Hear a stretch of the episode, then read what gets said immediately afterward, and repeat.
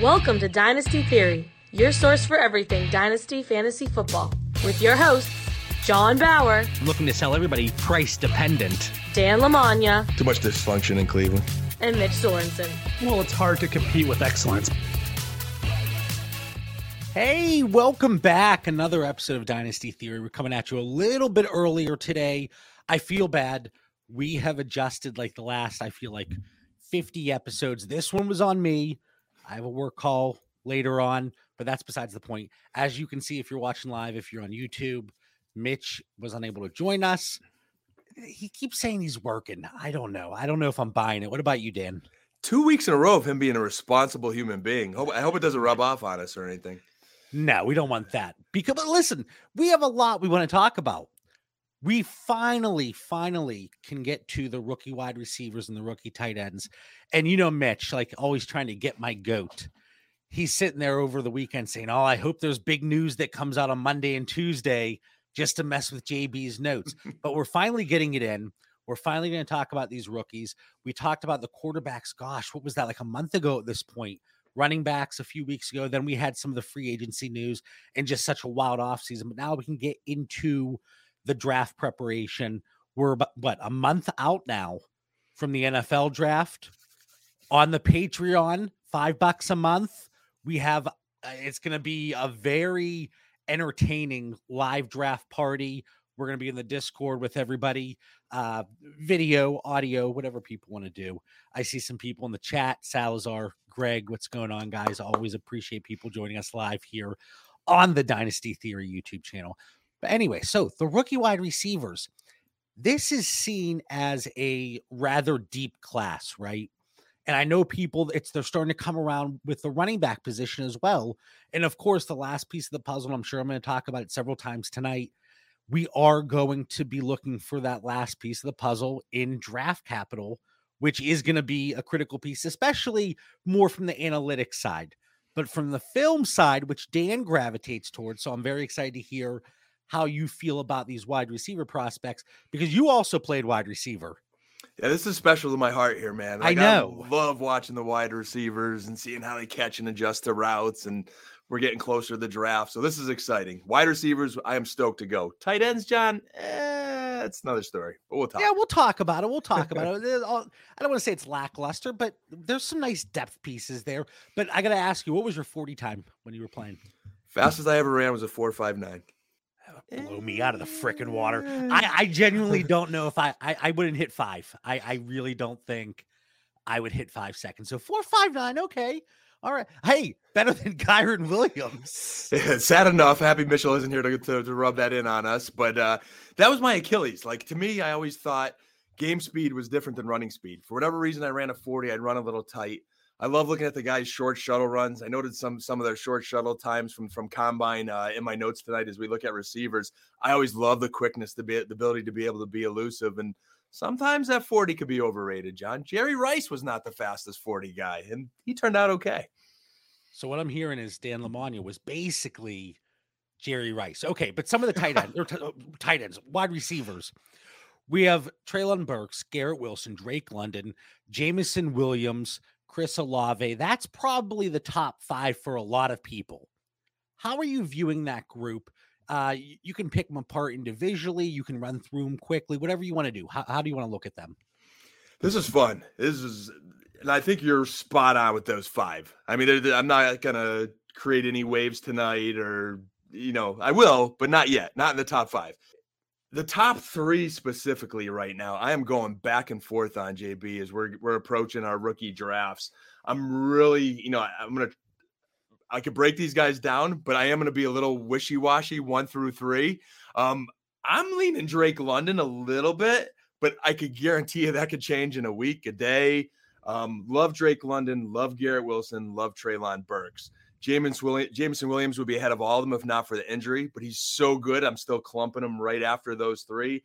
And Chris Olave is, to me, a solid five. And then it kind of gets interesting, and we'll get to those guys a little bit later, man. But Drake London, you know, I'm hearing all these different comps. And I know some people say, you know, hey, he's just a jump ball guy.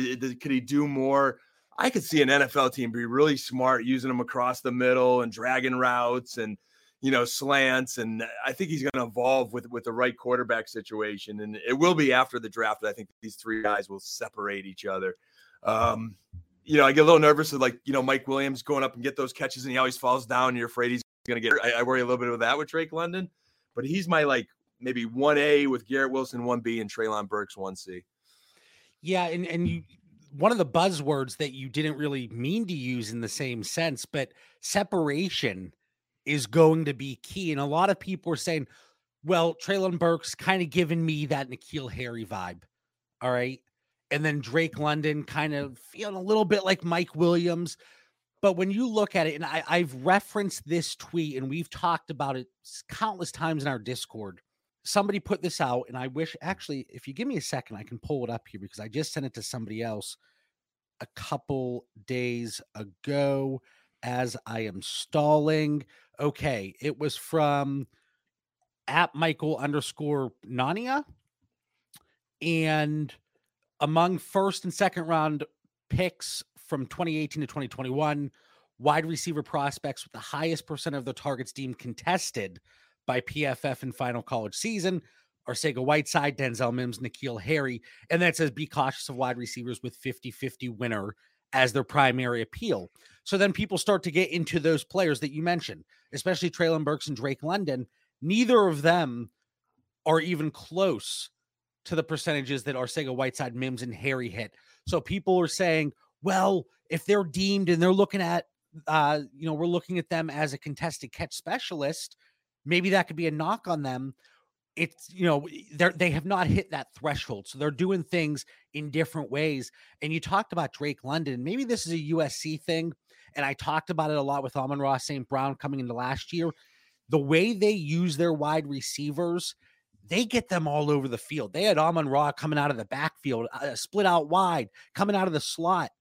And Drake London, if you look at him, he was doing a lot of things close to the line of scrimmage. So he's not necessarily a deep ball, you know, having to win those contested catches. He's able to do it in other ways. And Treylon Burks, I know people are concerned about that 40 time. This is where, and it kills me. You got to watch the film. You have to, because when he hits that full speed, that second gear, third gear, and he's reaching 22 miles an hour on the field, it takes him a second to get there, but nobody's catching him. And you got to love that. No doubt. You know, and he made some big, you talk about the film, some big catches versus Alabama to Treylon Burks. He's got an NFL type body.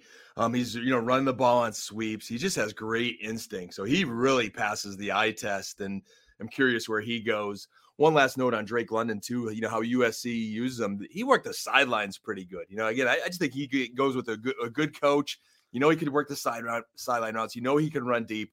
But I think they'll move him around and get a lot of use out of Drake London. One of the things – so Dan's been rubbing off on me a little bit. And early in the rookie process, and I say early, but like January-ish, I went back, watched some games. And one of the notes I have on Drake London, and I, you know, if you're watching live, if you're watching on YouTube, I'm looking down, got my notes on my phone here, you know, but sideline awareness was something that I jotted down there, and it ties in somebody that played the game, coached the game, to see those similarities in the way we viewed it. You know what? I'm going to give myself a pat on the back for that one. But then also just the route tree for Drake London. I think he has a lot of strengths in the short to intermediate game, not only going deep. And then, you know, we talked about Treylon Burks, but Garrett Wilson, can you dig in a little bit more there? Because I think, like, there's a chance that he is the wide receiver one in this class when it is all said and done. Yeah, my notes here, man, I noted really nice footwork, could separate and turn a defensive back's hips anywhere on the field.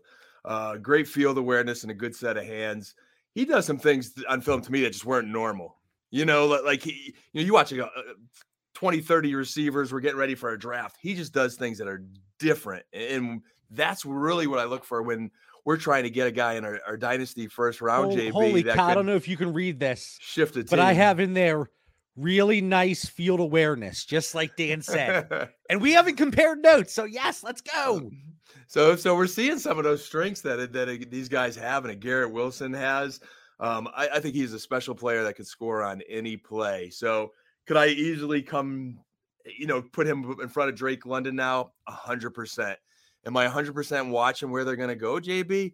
100%. Because, I mean, how much big of a difference does it make based on the NFL quarterback? We're talking about the quarterbacks weekly and the stability of the teams and the teams that it's like a quarterback carousel and how it affects fantasy value.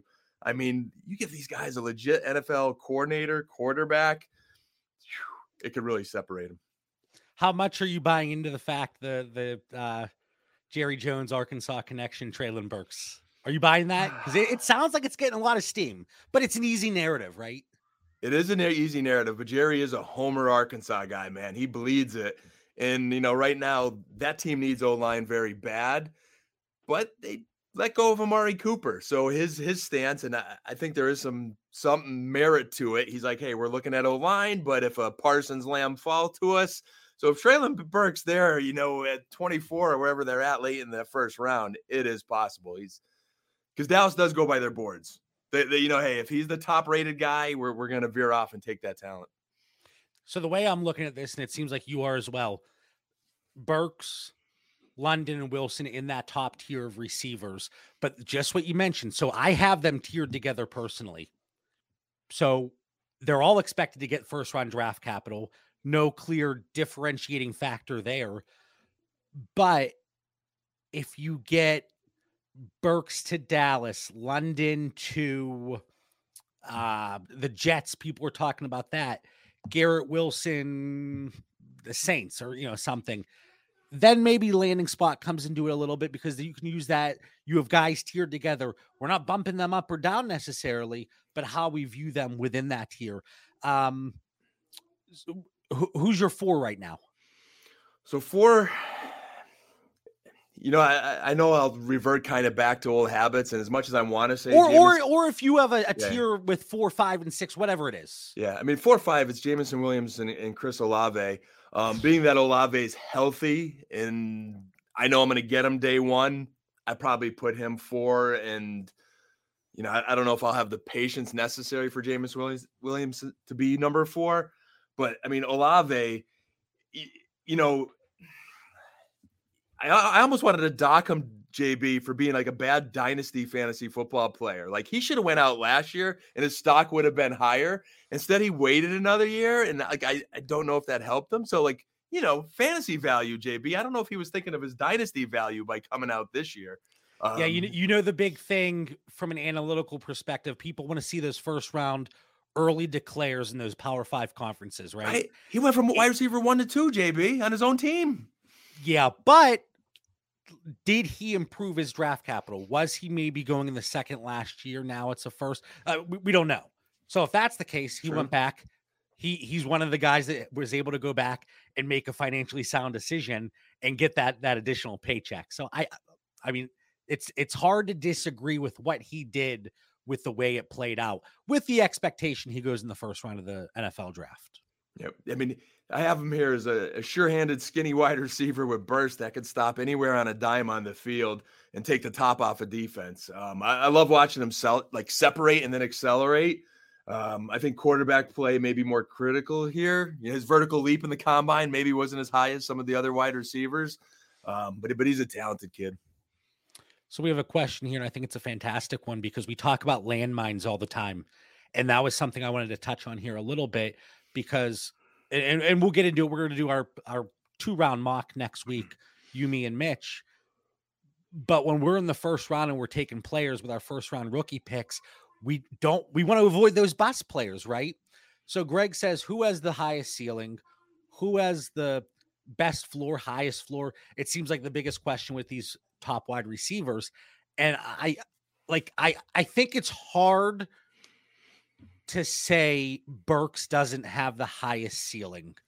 I think, you know, it's easy to look at players like DK Metcalf and what they've done in the NFL, not necessarily comparing Burks and Metcalf, but there could be a similar type ceiling. And from a floor perspective, I think with his route running abilities and checking almost every analytical box, early declare, reception market share, The receiving yard market share down a little bit, but yards per team pass attempt, college dominator, breakout age, and then height adjusted speed score a little off. I'm going through all my boxes here, Dan, but Garrett Wilson, I think, has the highest floor, and he might be the safest first round wide receiver, but that's not to knock his ceiling. Yep. But I think he's the safest. You know, as you say, you know, I'm rubbing off with the film. I do hear your analytics, JB, and the facts. And after I watch the film, I like seeing where you're at, and it helps the rankings a lot. Mitch is going to play this back and probably be a little bit nauseous because for a few weeks in a row, we've been agreeing a lot. I know. You know, in answering Greg's question, I would say Garrett Wilson's or I say Treylon Burks is the guy as far as 6'2", 225 specimen with that A.J. Brown, Debo Samuel, Metcalf mold, but Garrett Wilson feels safe and high ceiling. Like we're saying, hey, could he be the one or the two? So, I mean, either one of those two cats is right in that realm of high ceiling, best floor. Yeah, Jameson Williams, he fits in there too. Again, talking about the height adjusted speed score. So the way I look at this from an analytics standpoint, I know there's a million different ways to do it. I like to look at it, and I've mentioned this several times, but if somebody's listening for the first time, or typically whenever I say something about my, analytics, they, block me out. So I'll reiterate it one more time. I like to look at it from a minimum threshold standpoint. And again, I know people look at it, their ceiling and the especially like the yards per team pass attempt. They want those guys that are up in the threes. But I like to look at it from a minimum standpoint. And if you're checking these boxes within that tier, you accumulate a score, and it goes Burks, Wilson, London, Jameson Williams, Chris Olave for me. And Williams, Olave, and Garrett Wilson, like I said, the height adjusted speed score, not there. But again, there's so many guys with and Garrett Wilson, a 4.38, Jameson Williams projected I pulled this 40 time from a source, high level projection of 4.45. He probably blows that out of the water when healthy. And then 4.39 for Chris Olave. So you're probably sitting there saying, JB, how the hell do these guys have a low height adjusted speed score? Well, they're not these 6'2 giants. So when you factor that in, but still they are burners. And then they all check the box on receiving yards per team pass attempt. Drake London, a little bit lower. If you don't adjust for the missed games, which I know some people do when they're looking at analytics. And then Jameson Williams, the reception market share, but again, still getting 20% at Alabama and then having the injury. So that very well could have been higher. And then all of them, except Olave, are early declares. So for me, I have the first three we talked about. I have Jameson Williams in a tier of his own when looking at wide receivers. And then I have Olave, Pickens, and maybe Dotson, but that's if he lands in the first. So I want your thoughts now on Pickens and Dotson. Before I get there, I got to ask you a question on Jameson Williams first, because here's a guy that is fast, tough to defend wide receiver that could adjust on the fly. I'm a Georgia Bulldogs fan, and their defense was off the charts, man, from secondary to pressure on the quarterback. And they had no answers for this cat.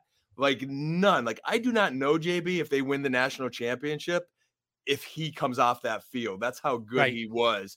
So here's another special kid that could take a house call on any play. He's an Ohio State transfer that just erupted at Alabama.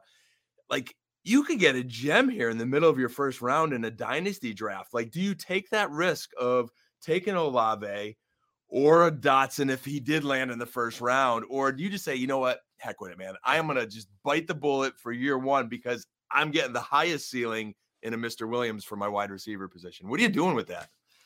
If Jameson Williams is there. So, okay.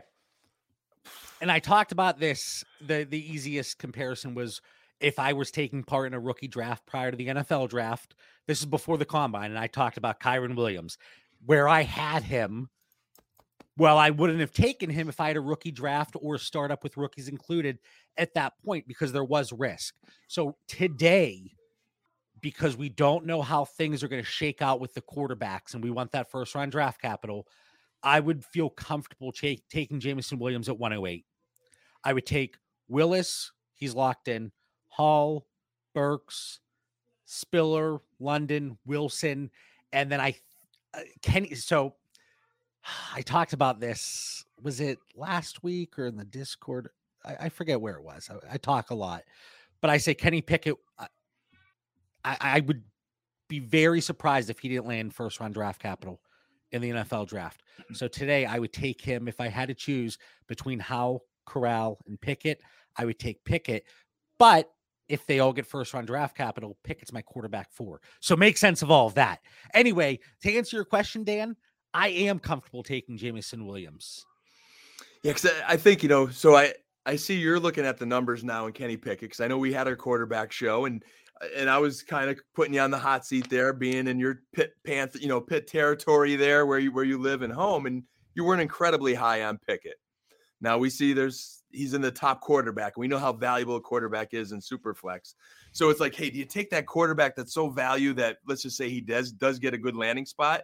Or it's like, you know what? I truly don't believe in Pickett. So I go with Williams and take the elite guy and just kind of gamble that Pickett's going to be a bust in the NFL. But again, we do, and this is kind of my thought with Kenneth Walker, right? I am far lower on him than Mitch, the rest of our Discord community, people in the Patreon. I got people sending me hate mail on a daily bit. No, of course, kidding. But Kenneth Walker, while I am lower, and I don't think he's going to be as good in the NFL as people are laying it out here during the offseason. Right. I know we have, like, I'm not oblivious and aloof to the general market. People love him. So there's nothing wrong with taking a player here in the rookie draft if you can't trade out or trade back and move them before we even see them step on the field. So we have, you know, over 4 months after rookie drafts before these guys see the field. So from a market perspective, if we're comparing Kenny Pickett with first round draft capital and Jameson Williams with first round draft capital, I'm going to lean the quarterback. Okay. But like I said, I have Kenny Pickett as my quarterback four. If those guys above him all get first round draft capital as well, I would be looking to get him off of my roster, ideally before he takes the field. It's a fair analysis, and I think we're in the same conversation and how we feel on these guys. So I'm going to shift to your question before I followed with a question, and you asked me about Dotson and Pickens, and that takes me to like a three wide receiver category that, again, kind of like the top three. When we get to this tier, I'm kind of a little bit wishy-washy on Jahan Dotson, George Pickens, and John Metchie over there in Alabama. I really like these three Metchie's guys. Metchie is not even on my radar. He's on mine, and I'll get to why. But first, Dotson and Pickens, and I do have them higher. I'm just trying to make sure I'm not being a homer. You know, I'm in Penn State, as are you. I mean, we're kind of in Penn State territory here in Pennsylvania. Penn State, oh Jesus! Oh, make me vomit. It's the Lackawanna College pipeline from where I work. We're sending kids there every week. Wait till you see the receiver we got coming to go to Penn State possibly next year if that's where he lands. We got another big prospect going that way. But Dotson, man, sure-handed wide receiver that was so huge for a Penn State team with limited quarterback play. I mean, if Penn State could ever figure out their quarterback play, they might actually, you know, go a little further come bowl game season. But he's a speed wide receiver that knows how to get open and find the football. He has an expanded route tree, and he's an athlete that could run, he could catch, he could throw. He did it all for Penn State, man. So I really loved watching that kid. And then, you know, he's one of those small Marquise Brown type wide receivers. I'm trying to level my expectations a bit. And then there's my boy Pickens, man. Like when it comes to our draft show, I'm gonna be wearing my Pickens Georgia jersey there. I just absolutely love this kid's potential. And unfortunately, he blows out his ACL during the spring game, and we had to wait till like a few weeks before the national championship before he got back on the field. Caught a bomb in the national championship game, which kind of flashed, but I still think he was limited in that game because I didn't see him get the reps or the route trees he did the year before. You know, the year before, I was like, oh, man, I think this kid's going to erupt next year, and he just never got that chance to show it. So if you want to talk about ceiling, here's a guy here. I'm just trying not to be a homer, but 4.47 40 after that blown out ACL, solid jumps at the combine. I would have liked to have seen him run the cone drills. I heard, JB, that not all the guys ran the cone drills because they were late at night or something like that in the combine. So that might be something we'd have to look at their pro day scores. I have to dig a little bit deeper there. But he's got the intangibles, man, that I love. And I'll just close out on Metchie, 5'11", 187, tough kid, not afraid to catch in traffic. Another sure-handed Alabama wide receiver that he just seems to be flying under the radar a little bit. So Williams gets hurt in the bowl game, and I'm like, all right, number one receiver's out. And then all of a sudden, John Metchie's putting on a clinic versus that same awesome Georgia defense, and then he got hurt too.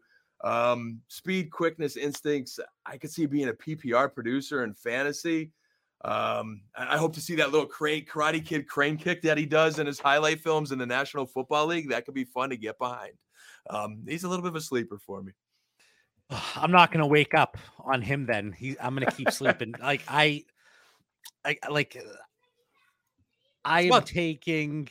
about time we disagree. So give it. Yeah. To me, like Christian Watson, Sky Moore, David Bell, Dotson, Pickens, Olave, the guys we mentioned earlier, like, leaps and bounds ahead of Metchie. And I have him and Justin Ross tiered together, two guys that I'm not going to get behind here. And looking at the different boxes that I've talked about, and this is where context comes into play because players suffering injury, different situations, but there's a lot of things that neither of them checked. I know, especially Justin Ross, he checked a lot of those boxes early in his career, and then it was injury.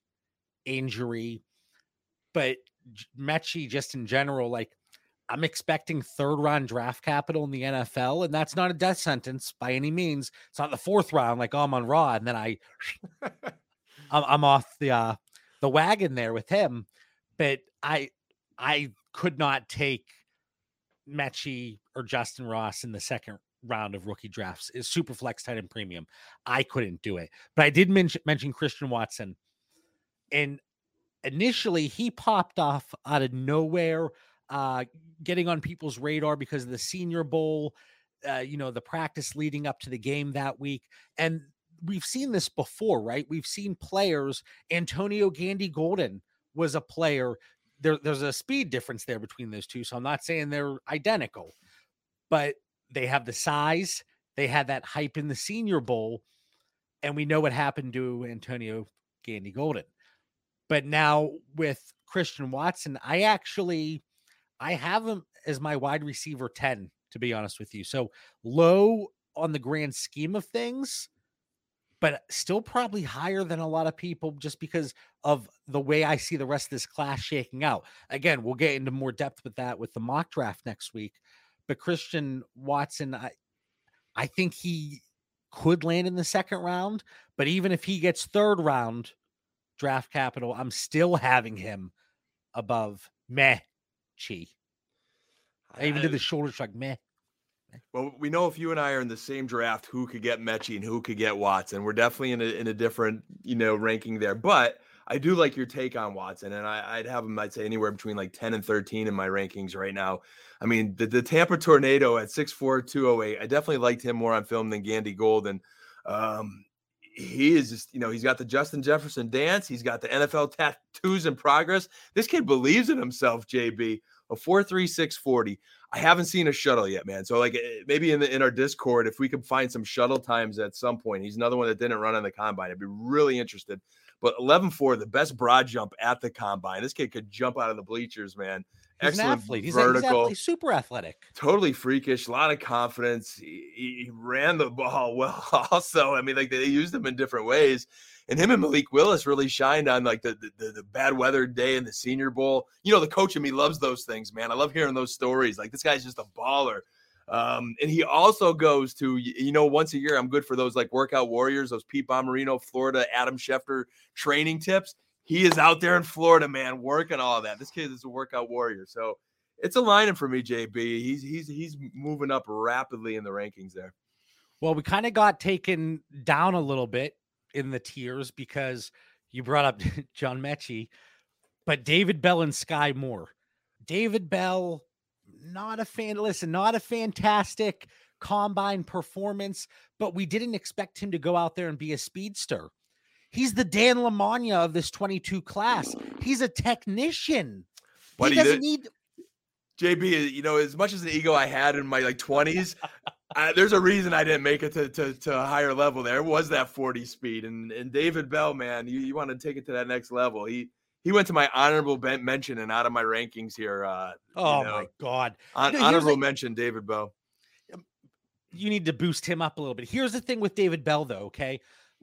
We talk about not overreacting to the combine, especially when it's things that we kind of already thought. If they're a fast player and they have a fantastic 40, don't double count it. And it's the same thing with David Bell. We kind of had that expectation of where he was going to fall with that 4.6, 4.65. The only worry is, will the NFL brush it off the way John Bauer is? That's the thing. If he still lands in that top 50, 60 pick range, gets into the second round, I'm okay with him in that 203 to 204 range. But if he slips to the third, I have to adjust.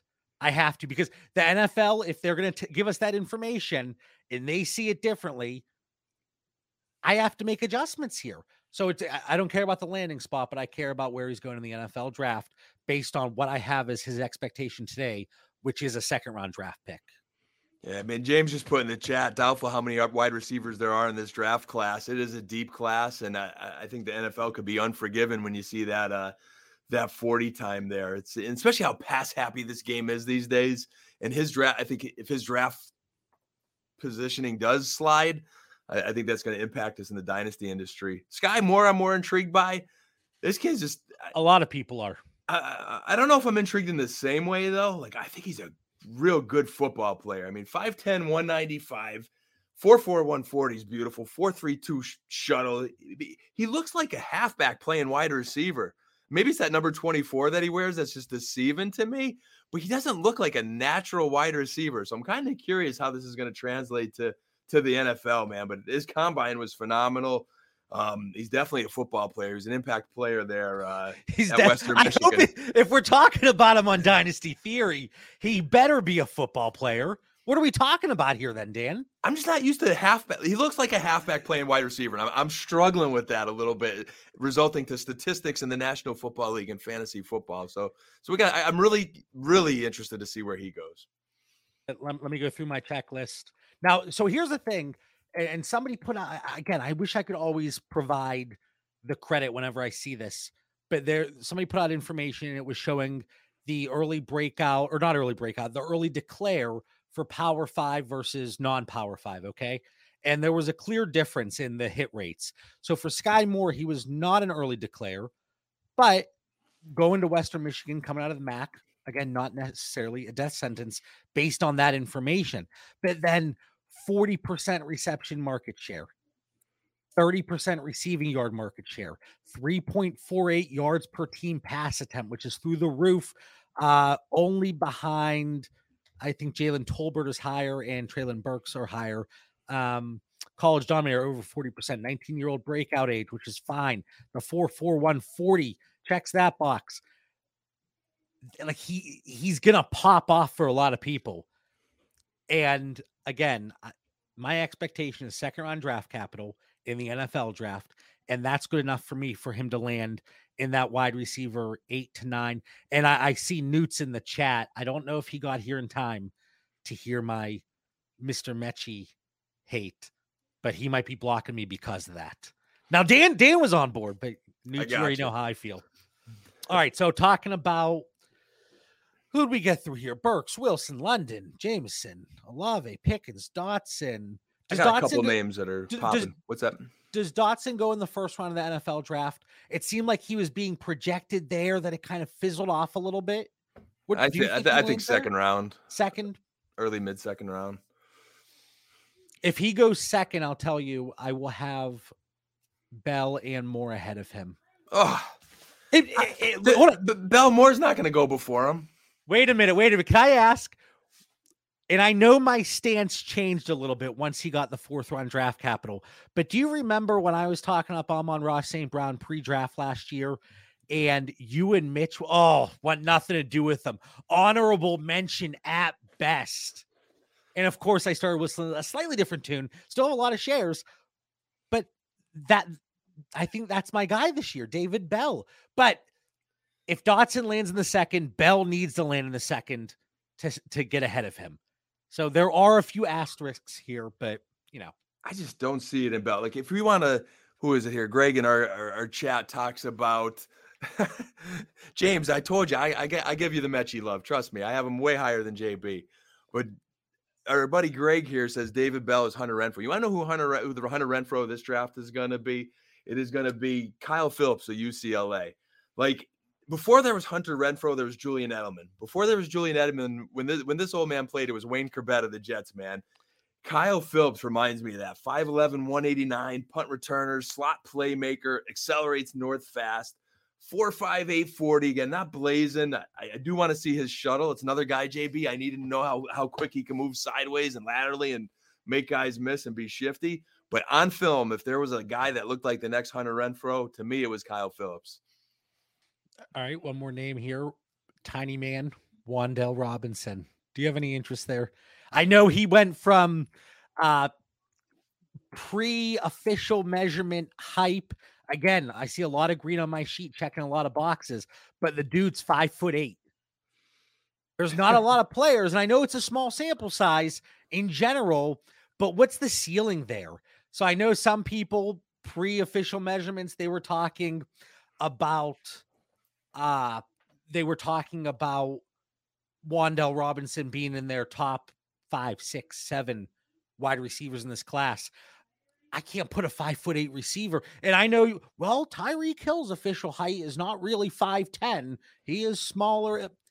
I'm not gonna chase the outlier there in Wan'Dale Robinson. No, I'm Wan'Dale Robinson. Even Calvin Austin, JB, 5'8", 170. Put him in that class. He just exploded at the combine with like.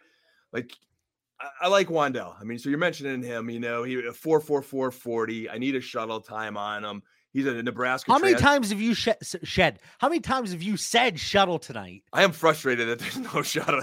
I don't have shuttle times right now. But Robinson, man, he's a Nebraska transfer that exploded at Kentucky. But Calvin Austin, who did have a shuttle, JB, ran a 4.07, which is incredible, and a 4.32 40. Like his times were just phenomenal. He could jump with the best of them. But like, you know, you go back to last year, like Tutu Atwell. I love Tutu. You know, he had some great combine stats. And he goes in the second round of the NFL draft. Looked really good in the preseason. Like, they couldn't cover him out of the slot. I know they're backup guys and, you know, it's vanilla coverages and stuff like that. But he couldn't sniff the field last year. So I'm like, you know, is it a matter of these guys really got to get, like, NFL stronger to be able to get out there? But from a dynasty perspective, you know we're impatient. I don't know if we're going to be patient enough for either of these small guys, similar to Tutu Atwell last year. I mean, Tutu Atwell, Terrace Marshall, Amari Rogers, all players that got that necessary day 2 draft capital and really crap the bed there in year 1, and they're being written off. And I'm not saying I'm actively going out and looking to acquire them, because I'm not. So I'm not saying like, oh, you know, go out and get them. You're making a huge mistake. But like you said, the patience and looking for that early hit, not even just an early hit, show signs of life. Do we get that from, as Cheveny in the chat here, Wan'Dale Robinson, the Rondale Moore comparison. Dan's like, what are you talking about? So let's get enough of those tiny guys. Any other? Alec Pierce, he's an interesting one. Thank you. I was waiting for that. Yeah, like, Alec Pierce. I think he gets that day 2 draft capital. Try to put a 9th up. He is 9th in my rankings right now. I got him cracking the top 10 ahead of your boy Sky Moore and definitely ahead of David Bell. But 6'3", 211, strong hands, an intriguing combination of size and speed. He was the other part of a special Bearcats season. 4.28 short shuttle. He's another guy dedicated on the combine. Didn't care how late those shuttles were. He was out there running. 7.133 cone drill to go with that 4.41 40. Like all the stats are there. I believe he is more than a straight line big receiver based on the shuttles and the 3 cones and how he did at the combine. So I'm really intrigued by Alex Pierce. Greg says Dan's post shuttle time rankings will be fire. We'll see how much movement we get there. I might even run a shuttle run in my like man cave in our draft show. Even we'll see. I'll show you guys proper technique. We'll see if we can get the cameras there. If I try to do it, I'll end up in the local hospital. So I'm not doing that. But talk about speed scored. I know a lot of these guys, it's like, JB, you're knocking the speed score. So not just the 40 time, but adjusted for their height and their weight. The guys that really jump off here, Burks, 106, London, 116. Watson was the highest, 123. Alec Pierce right below them, 116. So physically, he you know, offers that big body, fast receiver capabilities. But again, the 21-year-old breakout age doesn't really pop off the charts for the yards per team pass attempt. He's under the threshold for reception market share and receiving yards. And, you know, we talk about the early declare, but Cincinnati in the American, but he's a big guy, and we'll see how that plays out. All right. Can we talk about the tight ends here for like 10 minutes? Can I give you one more wide receiver? Yeah, absolutely. I guess the rest of my list that I just kind of keeping an eye on. Jalen Tolbert, South Alabama, 4.49 40, 6'1", 194. I think he's 23. So I think age would probably crush him in yours, but 82 catches for 1,400 plus yards with 8 tutties. I'm a little curious what his story is. And then Justin Ross of Clemson. Wait, really quick, besides the age, he does check a lot of the boxes. Okay. So it's that one. It was more, and not to say lack of competition, boom, you're completely, docked here, but still somebody that, I actually think that I might have an oversight on my end. I got to throw him in here. I swear I had him in here. Oh, no, there he is. So I have him that 211 to 304 tier. I was like, JB, you don't have him in the top 60 rookies here? No, I do. I just missed it. But I have him as my wide receiver 12. So I'm taking him over Metchie. Stop it now. I am. I am. If I didn't leave my challenge flags upstairs in my normal recording space, I would definitely be throwing it at your John Metchie hate right now, because the guy, again, he was tearing up my Georgia Bulldogs there in the national championship game when he had to. The guy is legit, but I have him high. And then I think when we just Jalen Tolbert, like these guys we're talking about now, we're going to have those mid, late round, third, fourth round picks, fifth round picks. Some of our dynasty leagues are a little bit deeper. So again, we're not here saying, hey, this is my guy. I think he's going to be the next this or that. I'm saying, hey, he's worth taking a flyer if you've got a taxi squad or a deeper bench, and you just never know. Justin Ross of Clemson, this guy was projected as a wide receiver one, but pre-injury. So I wouldn't just forget him over there at Clemson, man. They could do some good recruiting at Clemson. So he's on the radar. Romeo Dobbs in Nevada. He was a sophomore sensation, good Senior Bowl. David Bell's that far down for me. Sorry, JB. But then in my last one, Velus Jones of Tennessee. That dude's 29 years old or something like that. Is he 29? 4.31 40. I was like, whoa, I think he's 24. And James, man, I got to look up this guy you're giving me. Ty Fry Fogle. Boy, he must be going really deep. You got him in your numbers there, JB? Wait, really quick. Jones. He turns 25 on May 11th. Oof. 25. Wow, man. You can keep your 25-year-old rookie. Yeah, thank you very much. Wow. And I know you're just you're rattling through names. I know. Yeah. I know.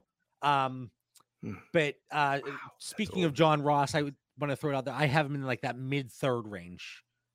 So somebody that I'm not overly excited about. But again, how fair is that? Just because he popped his freshman year at Clemson. Popped. And then the injuries. So rookie tight ends, who was it? Oh my gosh. In the Discord and the Patreon, was it Mitchell? I think it was not Mitchell. He was saying, JB, I've watched every Texas A&M game. You're way too high on Jalen Whittemire. Like knock him down. This is 2 months ago. And I'm saying, listen, Mitchell, and I hope it was Mitchell. I don't want to be giving credit to the wrong person here, but he checks everything.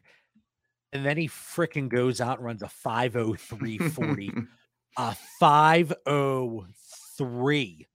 He's still running his 40, Dan. He made you look like the Flash.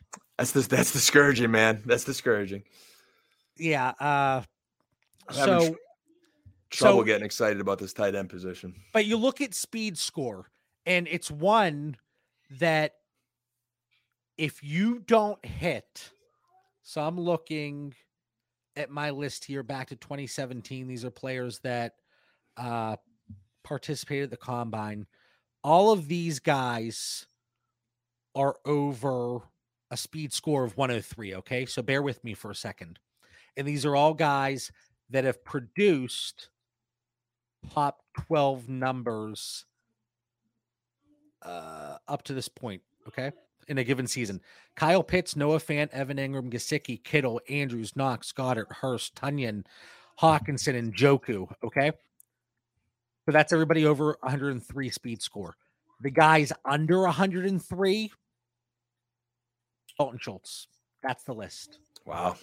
That is the list. So that it's a pretty damning threshold not to hit. And the guys that don't hit it, even though I like these two guys, Cole Turner and Isaiah Likely, they're under. Rucker, K-Dot, and Trey McBride, Greg Dulcich, James Mitchell, Peyton Hendershot. What a name. I love that name. He's under that threshold. And then Whittermeyer, 78. So I talk about 103 being the threshold. He's at 78. We could challenge for that. Come on. But again, it's not just one thing we're looking at, but it's a big one for me for tight ends with Dalton Schultz, the only one coming into the league since 2017 that has hit top 12 numbers. That hurt for me. That was somebody that I slotted in middle of the second in tight end premium leagues, but now it looks like it's Trey McBride in a league of his own. Yeah, I might just hate this draft here, for tight ends more than ever. If I'm in a dynasty team where I'm just desperate at tight end, or again those late round picks, and I want to take a flyer. I mean, Dulich of UCLA is okay.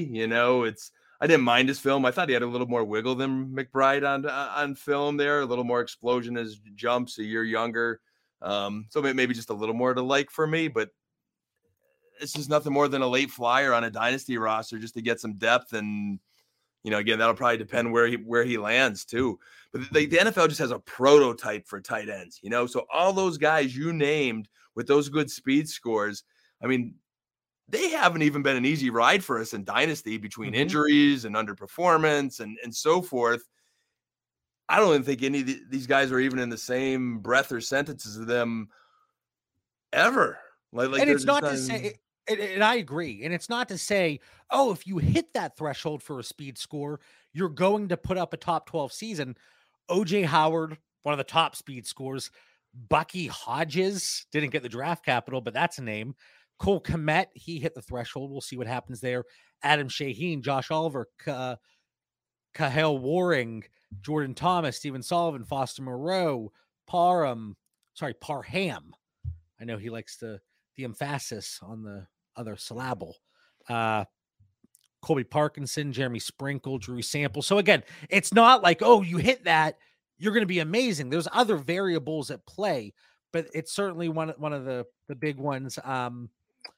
And draft capital necessarily isn't it's not the most critical for a tight end when you're comparing quarterbacks, running backs, wide receivers. Obviously, quarterbacks we went first, running backs, wide receivers, day two. But tight end, you see these guys that slip into day three. But I saw a comment in the chat about Jalen Whittermeyer. He might not be drafted. I'm not enthralled by a UDFA tight end. No, I mean, all these guys, even that last list of names you gave, Kmet and Parham and Moreau. I mean, some of the common denominators, I kind of like some of those guys on our dynasty rosters, but it's taken them years to develop just to be a potential fantasy guy. And, you hope maybe they get an opportunity later on. From a talent perspective, all those guys have a certain size to them. This draft is full of guys that are just too small, too slow, too something that's not prototypical for an NFL tight end. So hey, there's some decent size guys though. But then they're missing the speed, or they're missing the receiving skills, or it's not translating to me into potential dynasty production. So to me, it's just late flyers. Pick the tight end you like. I think of the guys we're hearing the most about, Greg Dulich is probably my favorite. So I'm looking at McBride as my tight end one, middle of the second, and two PPR. And then, like you said, we're getting to the third round, and they are flyers at this point. Isaiah Likely. How likely is it that he's a fantasy asset? I'm here all night. And good then final season for him. And I love Charlie Kohler, but it seems like I like him a heck of a lot more than anybody in the NFL might, because I haven't heard a lick about him. You see hype pieces for everybody, and Kohler's one that just really hasn't popped. So early fourth, maybe for him and Dulcich there out of UCLA. And then we get down to KDOT. And I know Jelani Woods, he had a good pro day combine. You know, right. He's got some traits. And he's a physical monster. So I know people are excited about that, but still none of these tight ends, like clearly we're not looking at a Kyle Pitts discussion. We're not even talking about a Pat Freiermuth, to be honest with you. No. And he was slipping to the early middle of the second, even in two PPR last year. Newt says Kohler's a nice sleeper. Yeah, again, based off of all the boxes that he checked, Turner, Likely, and Kohler are the three outside of McBride that are intriguing for me. I'm probably going to roster a good amount, because once you hit the third round in a two PPR tight end premium league, I'm looking to stash as many of those guys as possible just for cheap points. And then, you know, running backs, which we obviously spoke about a few weeks ago, but any other tight ends, they're all flyers at this point, to be honest with you. I can't think about anybody that I'm like, oh my God. Yeah. Like I have to get them in the second round. Like McBride, I like him, but even him, like with how deep this wide receiver class is. And if we get those 4 first round quarterbacks and some running backs that we didn't think about with day 2 capital, these tight ends might slip even a little bit further. So I know we don't want to completely neglect and ignore a position, but it's flyer central here with these tight ends. Yeah. And with that, I don't think we could give our listeners anything of substance that's going to give them an edge or an advantage at the rookie tight end position this year. You know, yeah, we'll see where they land. We'll be breaking them down. We'll have some rankings, mock draft. We have some things coming out to keep an eye on. So we'll help you when it counts, but man, focus on the other positions. Final thoughts. Besides bashing the tight ends here on episode 153, anything for our listeners to take home and tell mom about, as you like to say, about your fab? And I love the tight end position, JB. You know, I'm a West Coast offense kind of guy, man. I think there's a place for the tight end. It's just not in this year's rookie class. But final thoughts, man. April 28th is coming much closer. I'll have a new Cowboys draft hat on order today for our live show. I'll be back. Did you like the draft hats? The that all black version that is the one that was just good enough to purchase. No, I did not like the draft hats. They were very disappointing this year. But there's a different black version of them that's not your typical one that I thought was kind of cool. So it was good enough to buy one just because I'm a homer. Yeah, I saw the Steelers one. And it looked, and you don't have to give me a reason not to get Steelers merchandise and memorabilia. Like, better chance of you having a Cowboy hat there with Aikman and Gallup behind you, as I don't see any Steelers tonight.